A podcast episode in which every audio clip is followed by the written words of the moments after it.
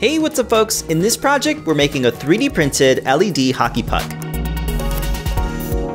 This was inspired by the DIY indoor hockey project by Yuksel Temiz. This hockey puck lights up and makes chip tunes based on how fast it's moving. You get a light show each time you hit the hockey puck, so it's still super fun even when you miss a goal.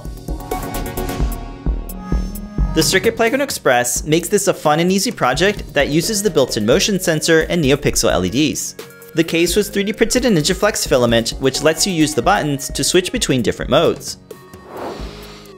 With MakeCode for Circuit Playground Express, we were able to quickly make this demo. It's an easy to use block-based code editor that's great if you're just getting started. To set up the board, double press the reset button to get into the bootloader mode. Then you can pair the device over USB using the Chrome browser. Once it's connected, the NeoPixel LEDs turn green letting you know it's ready. You can then click download to upload your code or drag and drop the UF2 file. This makes it really easy to get into programming electronics, so definitely check out MakeCode.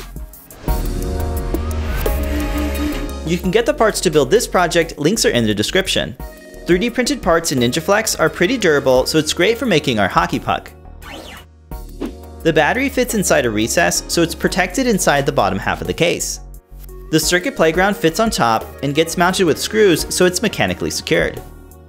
These screws are drilled into the top cover and inserted through the pads on the circuit playground. The built-in flap lets you access the battery port so you can easily plug it in or disconnect it when you want to turn it off. When the battery gets low, you can use the little USB LiPo charger from Adafruit. We 3D printed the blade so you can customize it and use a wooden dowel as the stick. The blade can be 3D printed without any support material. You can enable Z-hopping to help prevent the printer head from striking the part. We use PETG filament to make the part a bit more durable than regular PLA. We had a lot of fun making this project and hope it inspires you to check out Adafruit's Circuit Playground. Thanks so much for watching and don't forget to subscribe for more projects from Adafruit.